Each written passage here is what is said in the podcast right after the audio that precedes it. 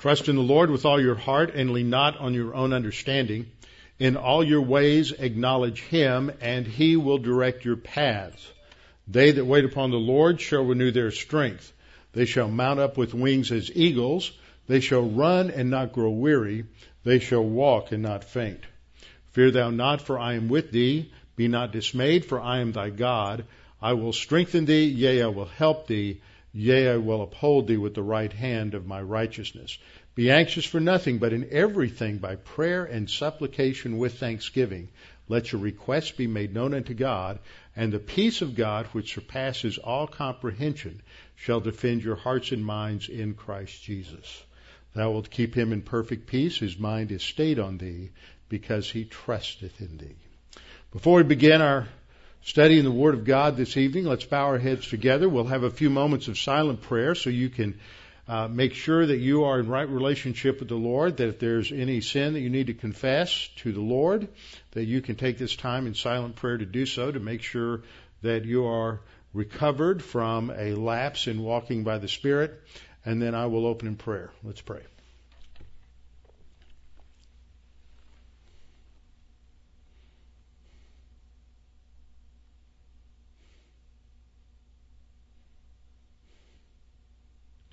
Father, we are so grateful we had this time to come together to focus upon you, to be reminded of your grace, that your, your work toward us in preserving us and protecting us, and above all in saving us, is not based in any way, shape, or form or what we do or what we don't do. It's based exclusively on Jesus' work on the cross, that he paid the penalty in full for our sin, for all sin no sin was left unpaid for. And the issue, therefore, is not uh, what can we do to help save ourselves, but should we trust in Jesus? The issue is always the cross, faith alone in Christ alone. Challenge us with the truth of that, and what it means is the fact that we have new life in Him and we're new creatures in Christ Jesus with a new mission, a new purpose, a new destiny in our lives. Father, as we study this evening help us to understand the things that we study and the implications and application for our lives. We pray in Christ's name. Amen. All right, I thought I would start off with just a couple of little pictures uh, from last week. This is, for those of you who haven't seen it, we have a, I can't remember what it is, pen and ink, I think, out here in the foyer of Preston City Bible Church. And there's also a color photograph back in my office. This was Preston City Bible Church. This church was built in 1815. The church itself as a body kind of started out of a group of what? Well, the, the building was 1815. The church started in 1812, and that's why they chose. It was the other way around. That's not what they said on the thing. That's why they chose October of 2015 is the 200th. That's when it went independent. Okay. That's when it went independent. Okay, I stand corrected. So the building was put up in 1812, and what they did, and I think I've got this right, is the building originally was built 90 degrees different from where it sits today. And they jacked it up and rotated it 90 degrees in the 1830s. Is that right? Something like that. So that's just remarkable, and that that that that and they really cleaned it up well and and uh, did a lot of work on it. There's a picture of the of the interior, whole everything freshly painted, and the floors stripped and varnished, and uh, they just did a tremendous tremendous job.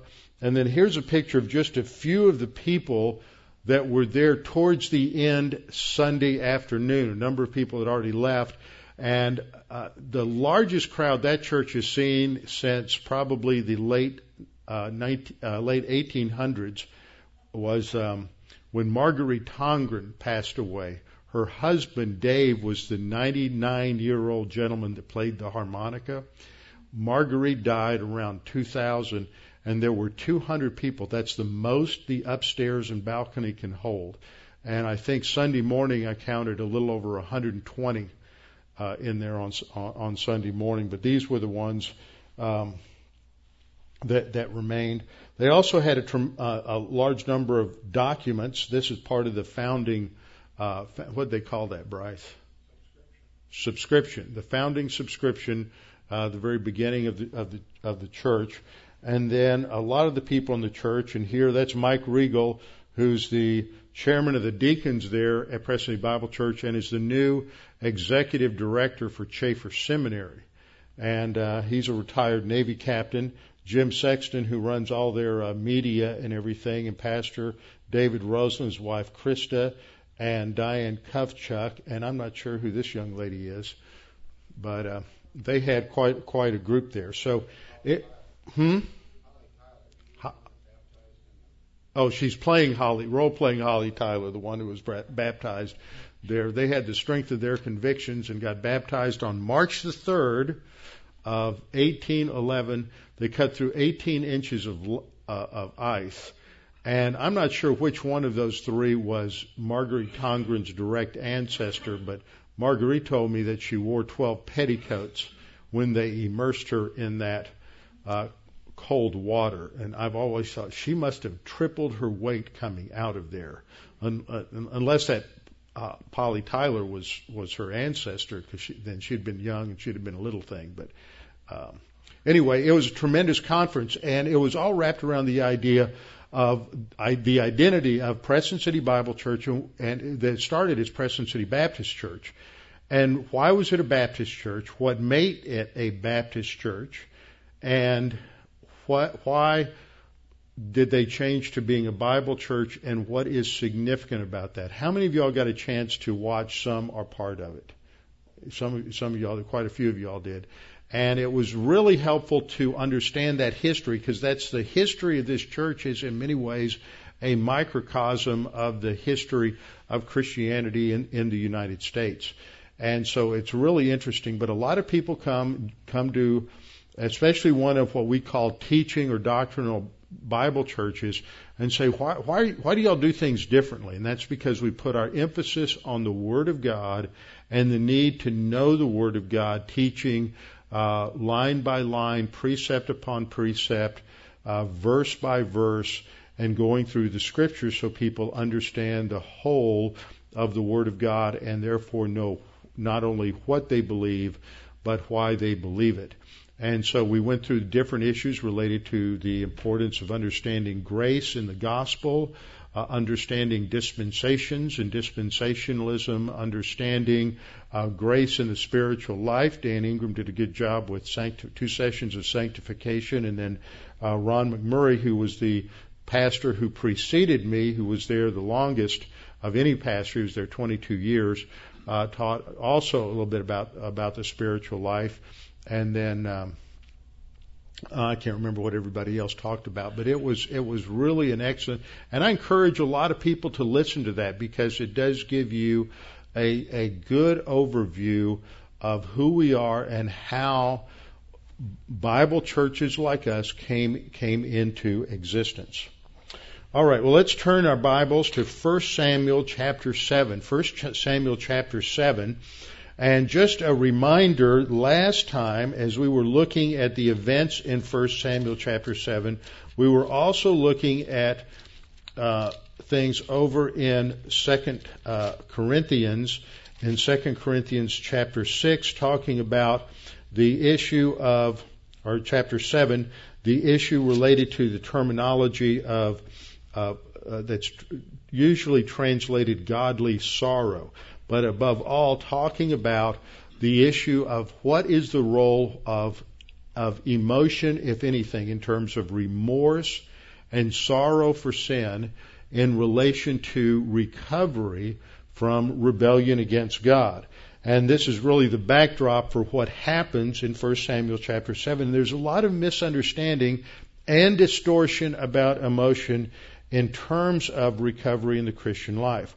So, just by way of review, the outline in these first seven chapters, see, we're coming to the end of that first section, is where Yahweh is preparing to deliver Israel through a great change. And there has to be a preparation. Now, this is interesting. Again and again, we see this pattern with Israel is that before God brings a grace change to the nation and there's a recovery, he brings them to a point where they're going to realize the flaws and failures in their spiritual life and how they have have uh, rejected him and they have to understand what it is that they have done wrong. And there's a principle there, and it's the same principle that applies in terms of confession of sin. Confession of sin is a admission that we have disobeyed God. It's a recognition. It may or may not involve, as I pointed out last time, emotion because sometimes we have very familiar sins, or whatever it may be. It may be a mental attitude sin of anger or resentment or bitterness, and and these sins have become very much a part of our lives, and so uh, they may have been, uh, it may have been a problem that caused us great angst when we were adolescents, but after 30 or 40 years of realizing that we still have that same sin trend, uh, we don't quite get as worked up emotionally about it. And I think, and the problem is some people think that you have to. And these, these, uh, that was what we were pointing out last time. So, uh, in this section, we see how God has orchestrated the collapse of the old order under Eli, and then in chapters five through one, he's he's bringing Israel to a point where they are ready to turn back to Him, and so the turning back to Him takes place in this particular chapter. Now, as I looked at it last time, I just want to read in uh, in chapter seven, verse three. Then Samuel spoke, uh, let me look at verse 2. So it was that the ark remained in Kiriath Jearim a long time. It was there 20 years, and all the house of Israel lamented after the Lord. And what had happened uh, at the end of verse 19, looked at 619. After the men from Beth Shemesh violated the Torah and the instructions on how to handle the, the, the the Ark of the Covenant because this is holy. It's the presence of God. This is the throne of God. He's enthroned above the cherubim.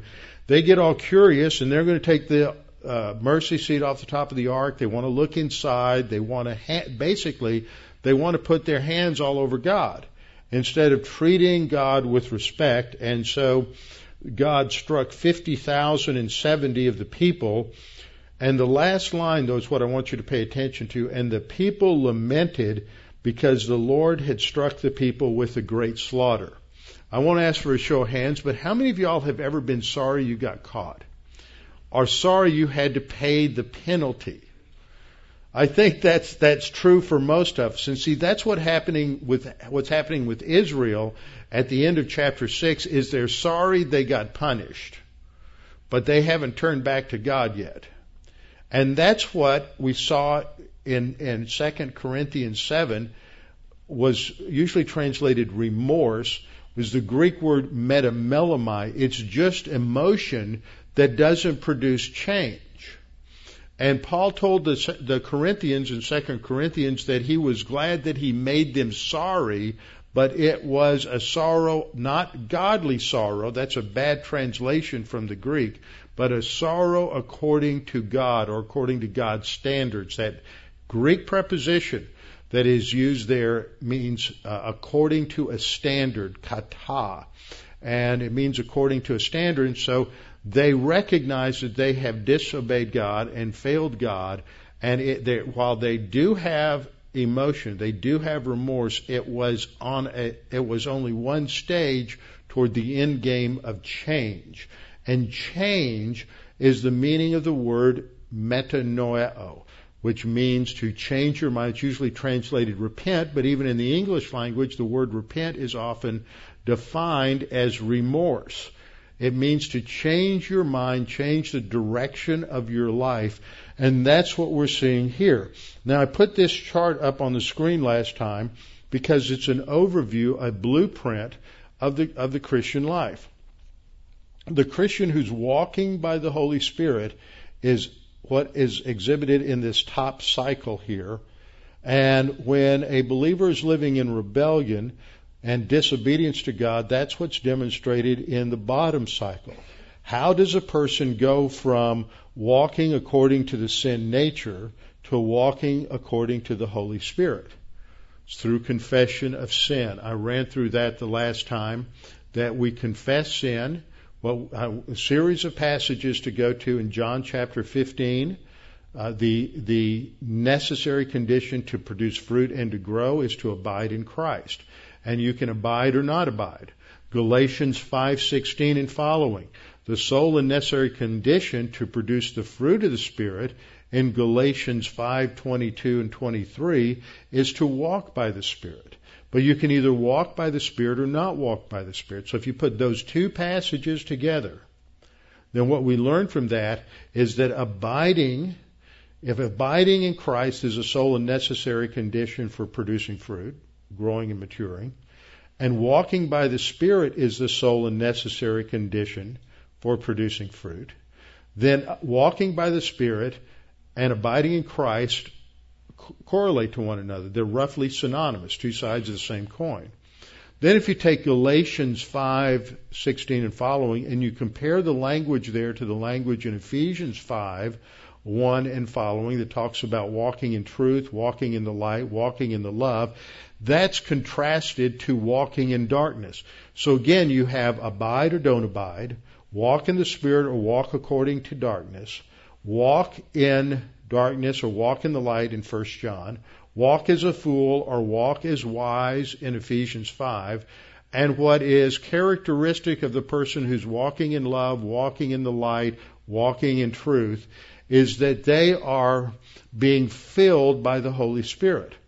Now, English translations usually muck that up a little bit because in English, when you look at that kind of construction in the Greek, with the, preposi- the Greek preposition in, you can translate it filled with the Spirit, filled by the Spirit, or even filled in the Spirit. But filled, eh, eh, but filled by the Spirit fits best, and that shows that the Spirit is filling us with something. We're not getting more of the Spirit because God the Holy Spirit indwelled every believer completely, totally, fully. Uh, from the instant they tr- you trust Christ as Savior, God the Holy Spirit is in each one of us and he's leading us according to Gal- uh, Romans chapter 8. But if we don't walk according to the Spirit, as Romans 8 says, but if we walk according to the flesh, then we're not going to produce. We're going to be down here in this lower cycle.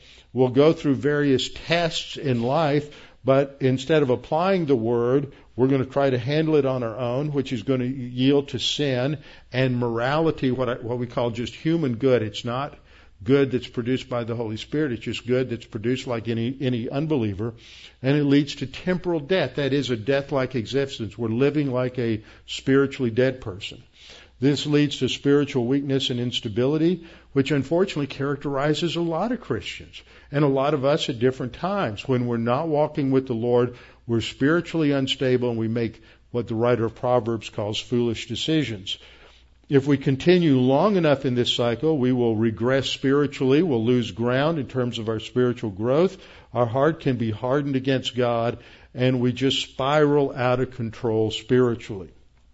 But if we confess our sin and add to that a change of mind, genuine repentance, which we'll talk about in a minute, then as we walk by the Spirit, it produces a richness and abundant life that Jesus promised us. Our life becomes an evidence for the truth of God's Word.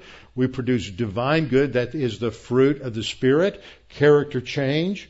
It we, leads to greater endurance, just like an athlete. The more you work out, the more you develop your stamina, the more you develop your endurance, and the stronger you become and this leads eventually to spiritual maturity. So the goal is for the Christian life in the church age to walk by the Spirit. Of course, we're looking at an Old Testament passage, and the Old Testament they didn't have the Holy Spirit. They just they just walked in obedience or in disobedience. It's a different dispensation. They're not indwelt by the Spirit. They're not filled with the Spirit. They don't have the baptism of the Spirit. It's a different dynamic under the Mosaic Law. But there are certain principles that apply and that we can use for illustrative principles. That's what Paul says in 1 Corinthians 10:3, which is where I started uh, last week, and that in that section of 1 Corinthians 10:1 through 13, where Paul says that these things that happened in the Old Testament were an example, were an example to us. And so what happens is 20 years after the ark returns to Kiriath Jearim, 20 years after they lamented because God punished them, Now they're lamenting uh, after the Lord. It took 20 years for them to say, okay, Lord, we're tired of the discipline. We're tired of the punishment. We're tired of going through this. We want to turn back to you. We want to trust you. Some people are called stiff-necked, and the Israelites were called stiff-necked by God many times, many times in the Scripture because they refused to, refused to respond. So the point that I was making with the New Testament illustration I went to last week is that we need to understand the difference between just being emotional and having remorse, which doesn't take us anywhere. And a lot of people just think that it's all about emotion. The emotion doesn't impress God. Sometimes it impresses us, but it doesn't impress God because God in His omniscience know how many more times we're going to sin and commit that same sin that we're telling him will never, ever, ever commit that sin again. We just don't want to get spanked for it. And then God in His omniscience says, well, I know you're going to commit that sin 25,732 more times, so quit trying to pull the wool over my eyes by your crocodile tears. Just admit and acknowledge what you did was wrong. And that's all it is. It's just like when you're in a court of law, and I always use the example of the, when I first went to Connecticut and spent quite a bit of time going to visit the local magistrate because I would get these little citations for going too fast. Streets in Connecticut had speed limits, or the, the country roads had speed limits that were roughly 15 to 20 miles slower than here. And so you're driving down a road and you think you ought to be doing 45 and the speed limit's 30 and you're in trouble. So that was until a, a police officer told me one day, said, "Oh, I don't want to give tickets to pastors. Just go into court, sign your name as Reverend Dean, and the judge will take care of you." And which I did. I had to still pay the fine, but I had to give a donation to a uh, to to a, a charity, and it didn't go on my record. But after that, I taped my business card to the back of the driver's license but I never had to learn that lesson again. So anyway, we just we don't like to get caught and we don't like to pay the fine. We don't like to we don't like to change, but I couldn't work up any emotion and go on there, "Oh, I'm so sorry. I sped. I'll never do it again." I could never do that. That would be a bold-faced lie. Those of you who know me know me too well. So, emotion isn't what the judge in the courtroom is looking for. He's looking for an admission of guilt or a statement of innocence. And that's what God's looking for in His justice. Fess up, meaning admit it or not. Now, so now the, Israel is turning to God. And this is what God wants, brings us to, the point He brings us to in, when we're in carnality, when we're in disobedience. Now let's see what happens next. Samuel then gives him further instruction. He says, if you return to the Lord with all your hearts. Now that's the starting point.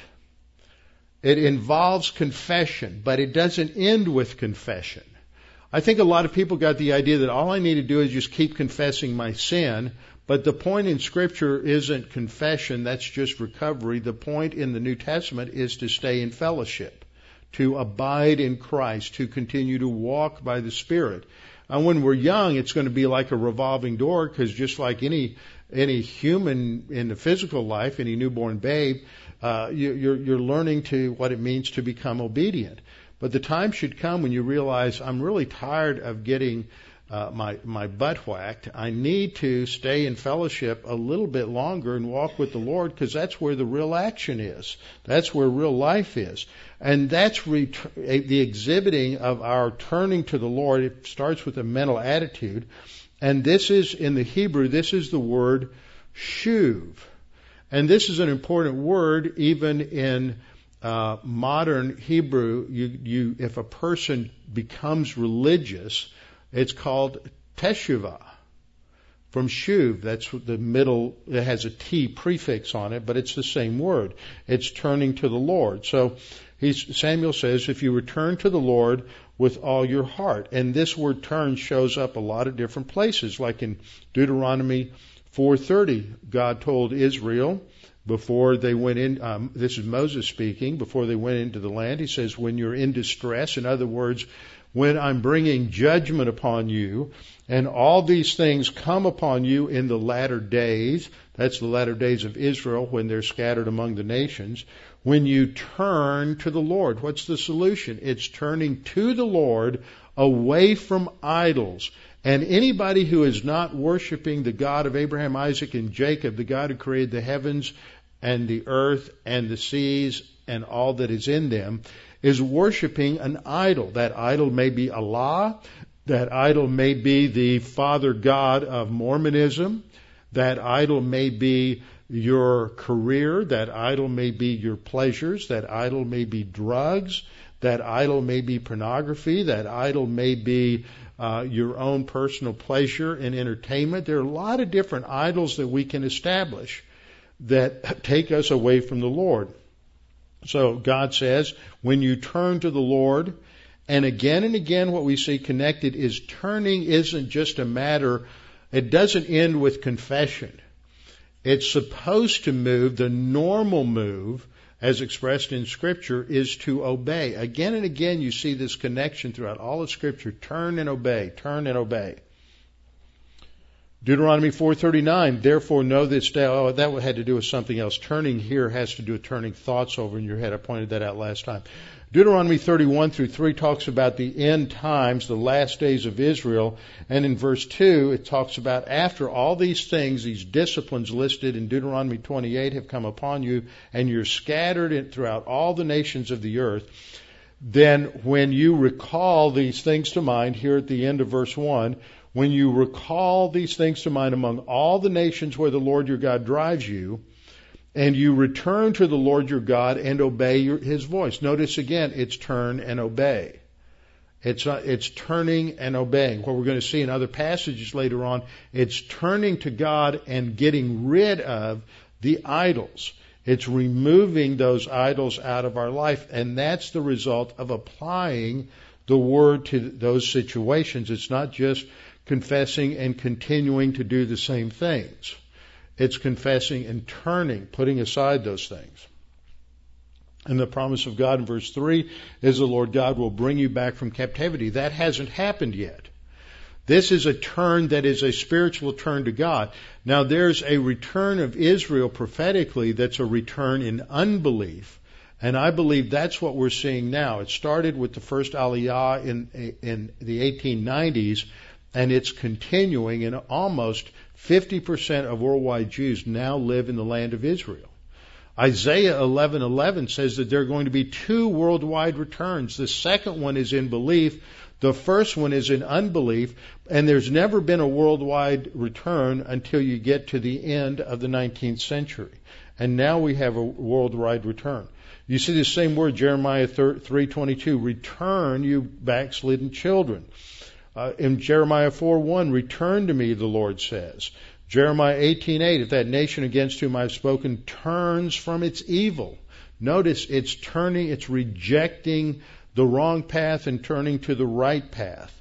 So this is what happens when the house of Israel lamented unto the Lord. Then the Lord said, If you return, and then Samuel spells out the rest of the process that it doesn't just start with turning, which is comparable to repentance, but it is a, a turn that results in action and certain specific course uh, course of action that comes that comes across. And so here he says this first step is to turn to God. That is a mental attitude shift where we turn away from sin and we turn toward God. And then what happens is that there are some subsequent things that take place. If you turn to the Lord, then put away the foreign gods.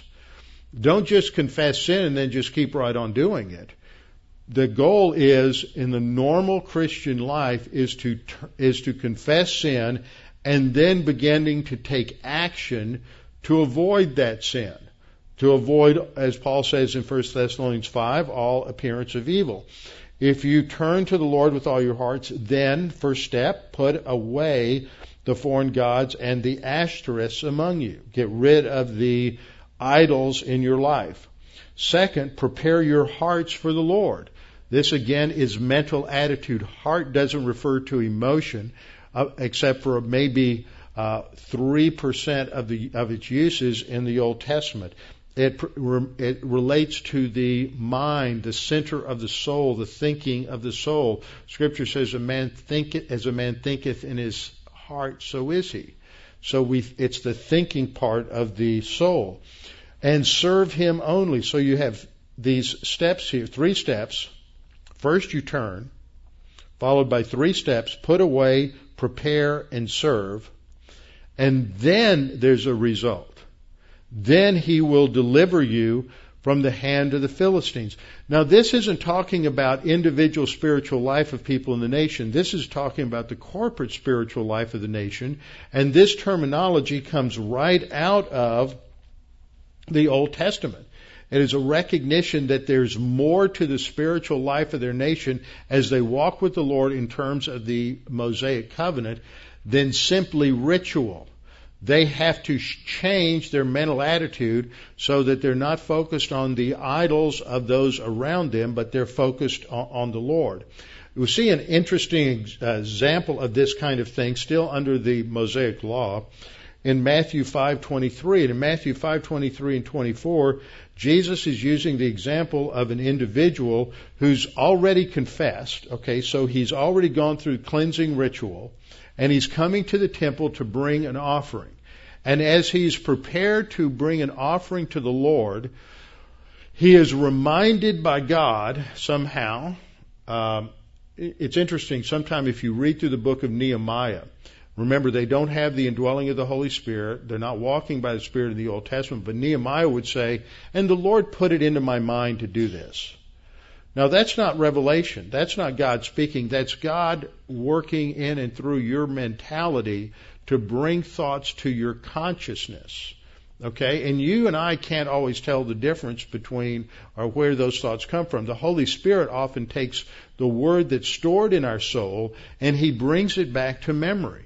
But God doesn't speak to us in this dispensation like He did prior to this dispensation. In this dispensation, the canon is closed. The last person God spoke to, the last person to receive divine revelation, was John the Apostle in about approximately 95 or 96 AD. God hasn't spoken to anybody since. Now it's really sloppy, sloppy um, language to say, well, God spoke to me and told me to do this. A lot of times all people mean by that is that it basically God brought something to their attention. The Holy Spirit somehow along the way brought something to their attention in their mind, and and they're responding to it. But they use a very mystical language. God isn't speaking like that today. He's not giving new revelation.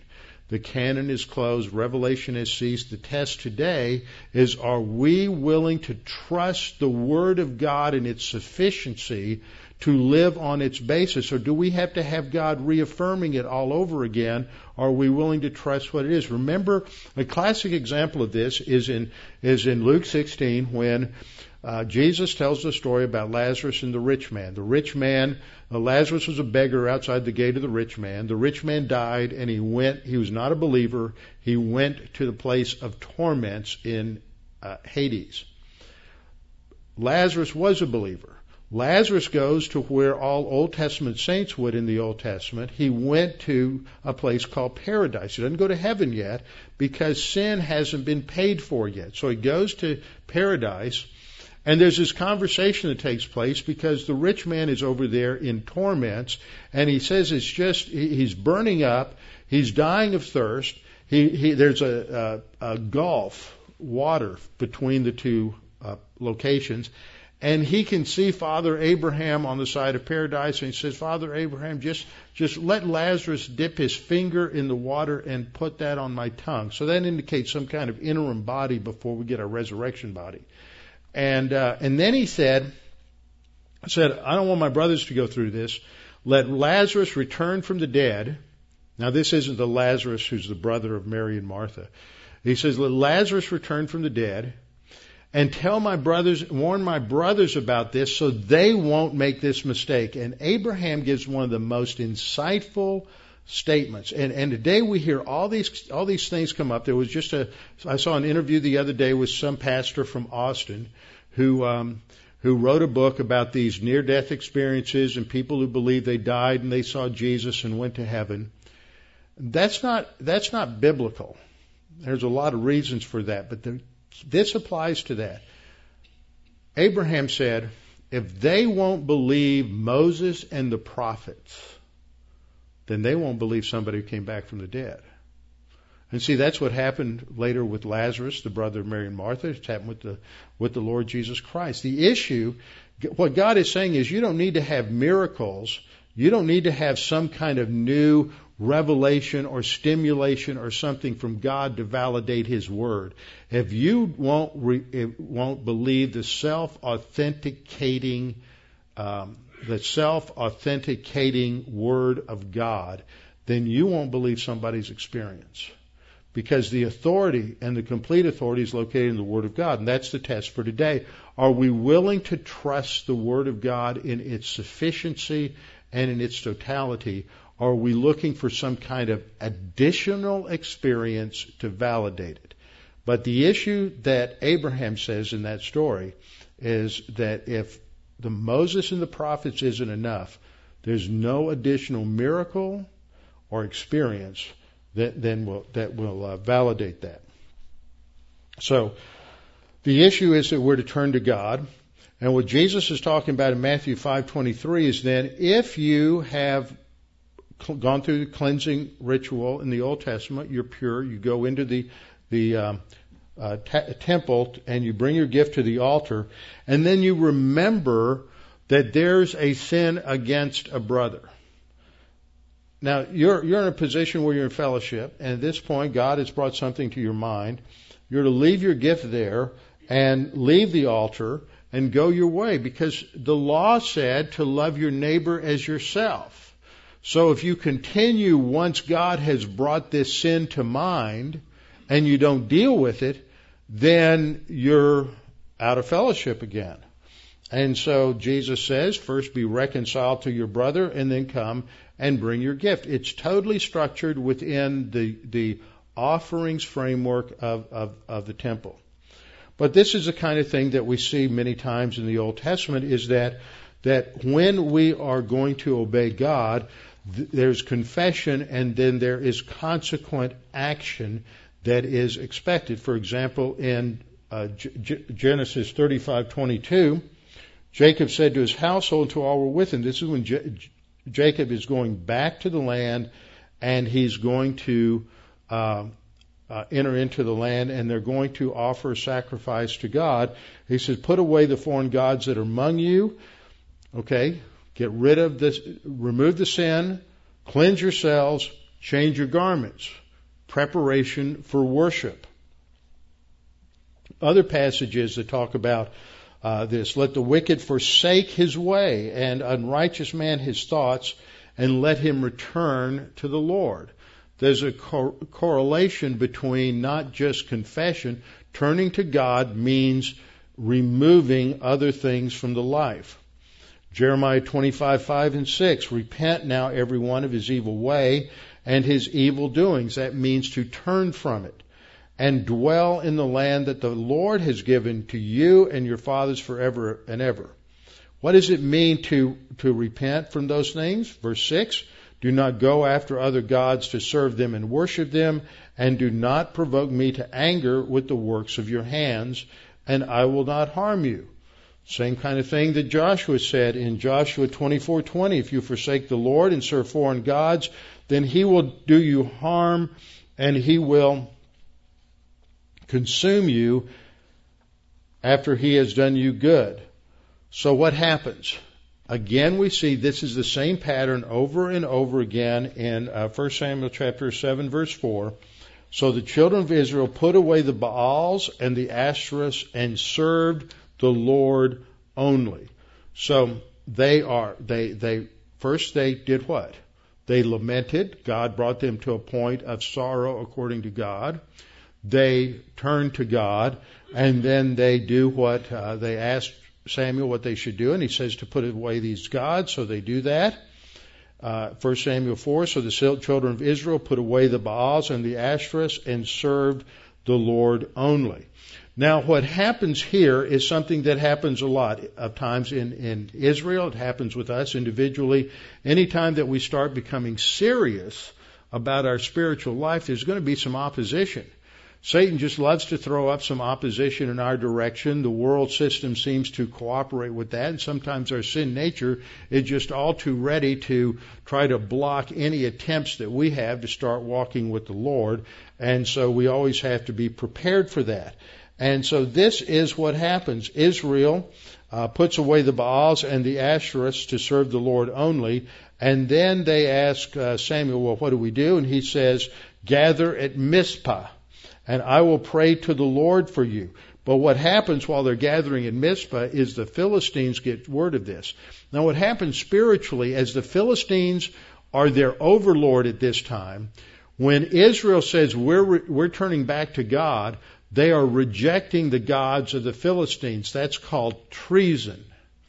They are in, they're, by taking a stand against these false gods they've been worshiping they, and turning to God, they are committing an act of rebellion. It starts theologically, starts religiously. They're committing an act of rebellion against uh, against the Philistines.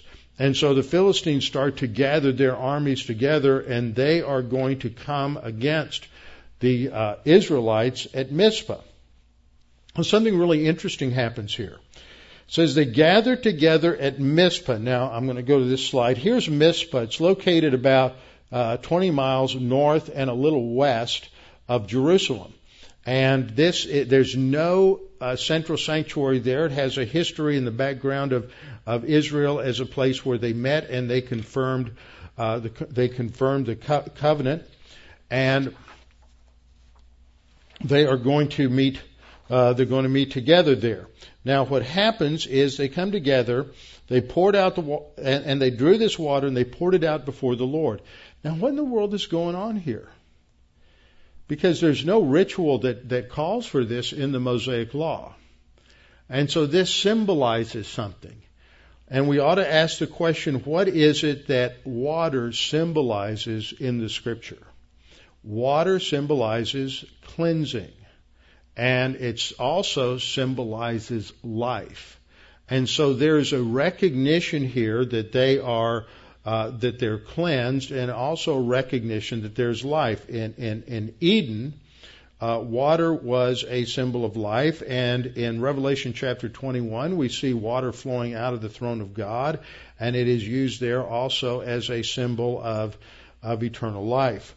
It's used in Lamentations 2:19, where Jeremiah says, "Arise, cry out in the night at the beginning of the watches." Pour out your heart like water before the face of the Lord. So it was a need of Israel to confess, or Judah to confess sin before the Lord as they're getting ready to go out under the fifth cycle of discipline uh, by Nebuchadnezzar conquering them. But one of the most interesting and significant events, I think, and it may have its origin in this event, because this act of pouring out water before the Lord at Mizpah became part of the ritual of Israel. And we have a feast where Jesus is in uh, in Jerusalem in John chapter 7 verses 37 and 38 and on the last day Jesus comes out and he makes an announcement to the crowd and he cries out if anyone thirsts as they're pouring out the water He's identifying with that, and he says, If anyone thirsts, let him come to me and drink. I'm the source of life. Drinking, we do that in communion service. We drink the cup. That's a picture of belief, of taking something in. So when Jesus says, if anyone thirsts, let him come to me and drink, he's saying basically to come and believe upon him, which is what is spelled out in the next verse. He who believes in me. See, believing in him is parallel to drinking the water. Just as in communion, the reason we eat the bread and drink the cup, those symbolize the fact that we have uh, we have trusted in Christ, we have believed in Him, uh, His person and His work for our salvation. So in verse 38, Jesus goes on to say what He means by this is He who believes in me, as the Scripture has said, out of his heart will flow rivers of living water because it's a cleansed heart because of confession. So uh, this pouring out of the water is a depiction of cleansing of sin and the new life that comes. See, when the believer's walking in darkness, walking in sin, it's a life of, of death. That's what, how Paul describes it in, in Romans chapter 6. You're living like a dead person. It's not spiritual death. It's not eternal death. It is what we call carnal or temporal death. It's living like you're spiritually dead instead of experiencing the abundant fullness uh, of, of Christ's life. Now, 1 Samuel 7 7, 1 Samuel 7 7, we read, Now when the Philistines heard that the children of Israel had gathered together at Mizpah, the lords of the Philistines went up against Israel. So the previous two verses or three verses are telling us what Israel's doing, and then as as the uh, Philistine spies, as their intelligence network reported back to them, and they heard that Israel was gathering together at Mizpah, they decided to respond and put down this rebellion, and so they went up against Israel. And when the children of Israel heard of it, they were afraid of the Philistines. They looked at the circumstances like many of us do, and they became fearful. They, they, they looked out on the employment situation in Houston and they weren't too happy, especially if they were in the oil business, and they became fearful. They looked at the things that were going on in, in their school or with their children, and they became fearful. They looked at the fact that their children are just being overwhelmed with a lot of uh, human viewpoint idiocy and lies and political correctness in the school, and they became fearful. There are a lot of reasons people become fearful. Some people just manufacture fear because that's the trend of their sin nature. So Israelites had a circumstance that they couldn't resolve on their own, and they became fearful. So they cried out to the Lord and they called upon Samuel to cry out for them in verse 8. So the children of Israel said to Samuel, Don't cease to cry out to our Lord, to the Lord our God for us, that he may save us from the hand of the Philistines. Notice this is another use of the word save that doesn't refer to eternal salvation. It refers to a temporal deliverance from a temporal problem. So they're crying out, and this is the same kind of thing that we saw happen again and again in the book of Judges, where they're about to be uh, attacked by an enemy force, and they cry out to the Lord. They're calling upon Him to sustain them in, in, the midst of the difficulty. And so they cry out to Samuel, and Samuel does what? Samuel is going to show this is how you trust the Lord. What does he do? He takes a suckling lamb. That means this is a lamb who has not been weaned yet. And it's a lamb that, in, fitting with all the descriptions in Scripture, would be a lamb that was a spot or blemish. And he takes that suckling lamb and he offers it as an olah, as a whole burnt offering. Now, a burnt offering represents both uh, rep- represents both a positional sanctification, positional sanctification, and experiential sanctification. The offering itself is designed to teach about what is necessary to come into positional fellowship or recovery of fellowship with God. In a burnt offering, all of the animal is burned up. Everything is immolated upon the fire. This is the same offering that's offered every morning and every evening in the in the temple as part of the as part of the regular feast. And what happens is this this this baby lamb is taken. And if you've ever seen that, go to the go to the stock show sometime and just look at some baby lamb and think about having to take that lamb when you sinned and having to bring that to a priest. And while you're standing there, the priest is going to have you put your hand on that lamb and confess your sin. And because, and in doing that, your sin is being transferred to that lamb, and that lamb is now going to bear the punishment of your sin. And because of what you did, that lamb is going to die. I don't know why I lost my signal. There it is. That lamb is going to die. And that's what happened at the cross. Jesus is the Lamb of God who takes away the sin of the world. And he had to die because of our sin. And so the burnt offering, this, this lamb has his throat cut, and then he is placed upon the, uh, the altar, and the fire is lit, and it is completely consumed. It is a picture of substitutionary atonement that something has to die in our place for our sin. And it is a picture of the fact that that it is because of a sacrifice that we either gain fellowship with God to begin with in salvation, or experientially we are restored to fellowship because of that. Now, what happens next we read, As Samuel was offering up the burnt offering, the Philistines drew near to battle against Israel. This is phenomenal. They're not armed with anything more than, than bronze weapons. The, the Philistines have iron weapons, but the Israelites don't. So they're outgunned, they're outmanned, the Philistines have greater tacticians, they're, they're greater military. And how in the world are we going to do this? And this is another example that the battle is the Lord's. Whatever the battle is in your life, the battle is always the Lord's. And so they draw up, and then it says the Lord thundered with a loud, with a loud thunder. Now this is fascinating because the word that is used here isn't the normal word for thunder.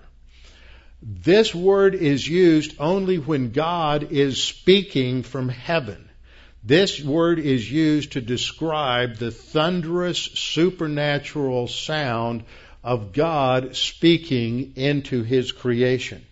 You have passages like this this passage, and then it goes back in context to, to Hannah's psalm in 1 Samuel 2:10, where she predicts. She says, "The adversaries of the Lord shall be broken in pieces; from heaven he will thunder against them." So again, God is the one doing this kind of thunder. Some other passages, 2 Samuel 22:14, the Lord thundered from his heaven the psalm says. And the Most High uttered his voice.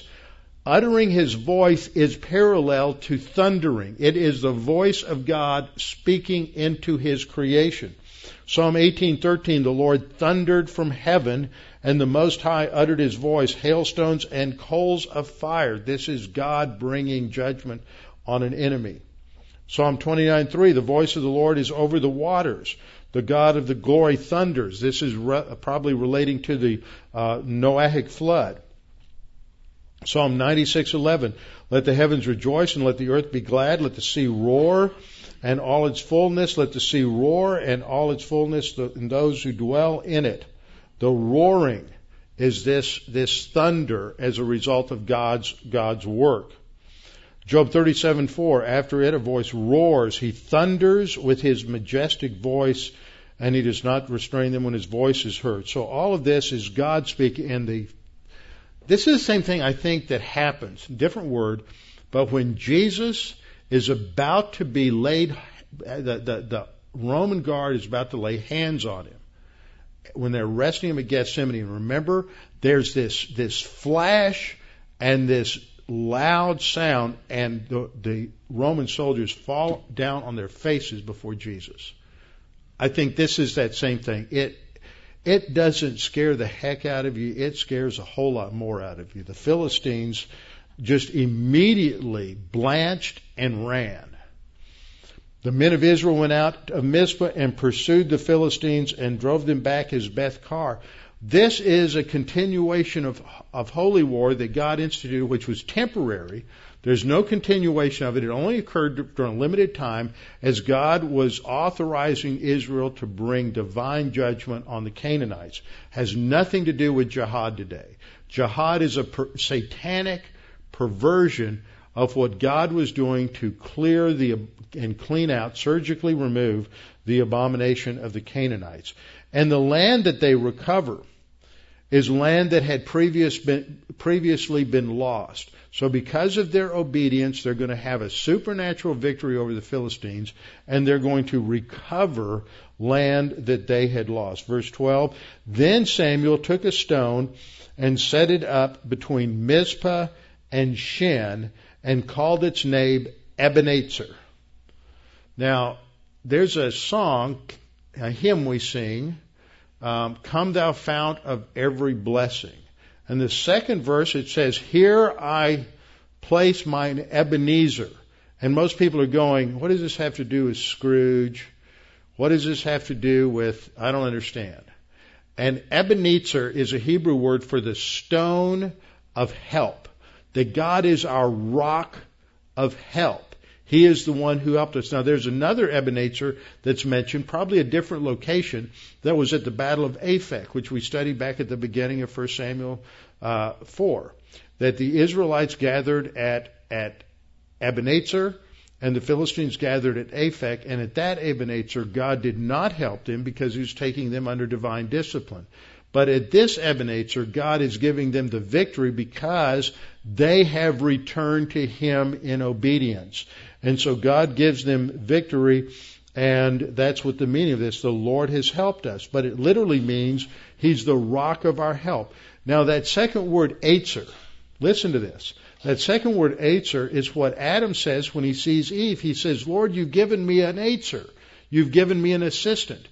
Only God and the wife are called an assistant. Now, uh, feminists today think that that is derogatory to call a wife the assistant to the man. But if it's derogatory to call the wife an Eitzer, then it would be derogatory to call God an Eitzer.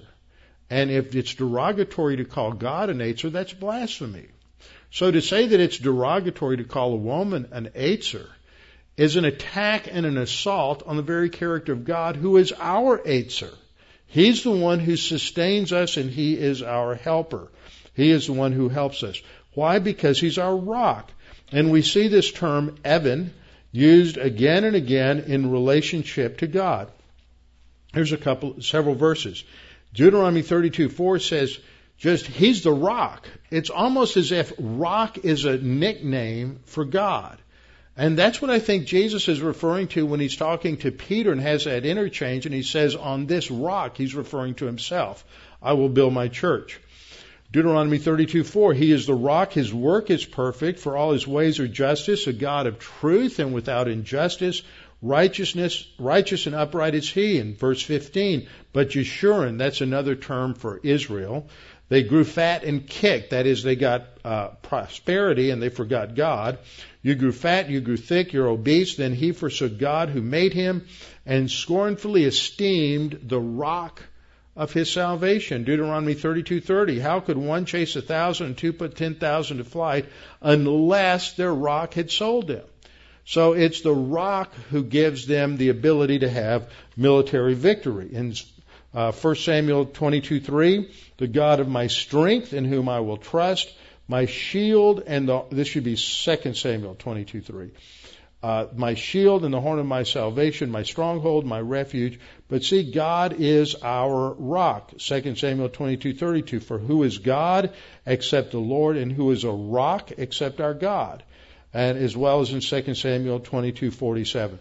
So the issue is that in whatever situation you're in, when you're like the, Philist- the, the Israelites and you're surrounded by the Philistines, the only hope is God's our rock. And even when you're not surrounded by the Philistines and it's just petty problems, we're, we're, we have the rock to sustain us. God is the one who protects us. He's, Scripture uses all these metaphors. He's our stronghold. He's our fortress. He's our rock. He's our defense. He is a cleft in the rock. He is the one who protects us and He is the one who sustains us and He wants us to trust Him fully and trust Him alone and not try to say, Lord, I'm really trusting you for things, but I got enough money in the bank and my 401k is okay and we're trusting in all these other things. God wants that exclusive trust on Him.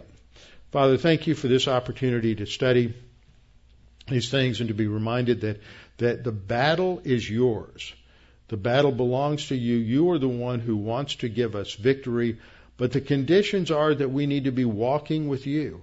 We need to trust in you. We need to be walking by God the Holy Spirit in fellowship, and we need to be applying your word. Those are the conditions. Then you deliver us. Then you sustain us through each and every problem, no matter how overwhelming it may be.